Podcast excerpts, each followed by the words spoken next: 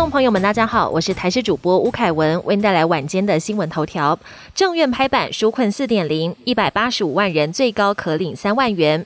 纾困四点零正式登场，首波预算规模两千六百亿元，包括孩童家庭补助，每位孩童可领一万元；个人补贴方面，延续上回补贴对象，再放宽月投保薪资两万四千元以上的自营业者，排付后也能领到一万元。企业方面，针对营业额减少一半以上的店店。家依员工人数来补助，要是被指挥中心勒令停业的店家和员工都能领到补助金。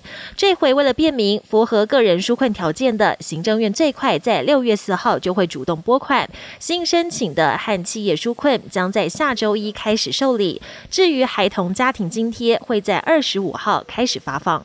年轻人染疫增，陈时中表示，疫情高峰，端午勿返乡。我国今天再度新增五百八十五例本土个案，其中新增个案三百六十四人，校正回归则是有两百一十九例，另外还有十七人死亡。面对疫情再起，指挥官陈时中回应，整体看来有新的确诊高峰，属于比较不好的迹象，特别是年轻人的染疫比例也上升。由于端午节连假将近，他也提醒没事尽量不要返乡，减少长途移。动。安心母亲节群聚重演，侯友谊呼吁市民端午节连假勿返乡。新北市今天新增两百六十五例本土确诊，依然是全台最多。再加上端午连假即将到来，担心母亲节的群聚效应重演。新北市长侯友谊也跟进中央，呼吁市民端午节假期不要返乡，不要探亲，因为在新北市确诊案例中，家庭群聚超过四成，占最大宗。另外也要求重热区的非必要民生场所通通建议停业，保持更低度的活动，才能抑制疫情扩散。国际焦点。吴钊燮接受日媒访问，批 COVAX 延后疫苗交货。外交部长吴钊燮今天以视讯方式，除了感谢日本政府认真考虑提供疫苗给台湾，也表示政府正在跟国际疫苗大厂洽谈，确保未来疫苗供给无虞。但他也强调，一旦国产疫苗顺利在七月底开打，国产疫苗预料将成为台湾最主要的疫苗供应来源。另外，吴钊燮也借此机会批评 COVAX 延后疫苗交货，认为。台湾之后应该不会再由 COVAX 取得疫苗。国外研究发现，加湿器成防疫利器。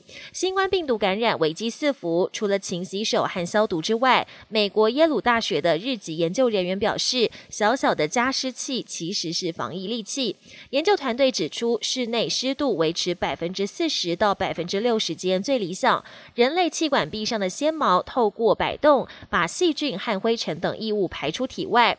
研究团队比较湿度百分之五十和百分之十的时候。纤毛排出异物的效果，湿度较低时排出异物的轨迹明显变短，显示干燥的时候纤毛不能有效运动，过滤的效果也将大打折扣。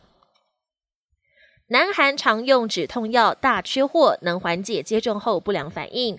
世界各国为了压制疫情，都在扩大加快施打新冠疫苗。少数人在接种后会出现一些不适症状，让人很不舒服。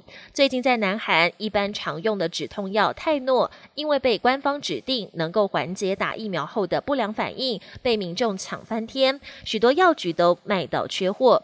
本节新闻由台视新闻制作，感谢您的收听。更多内容请锁定台视各节新闻与台视新闻 YouTube 频道。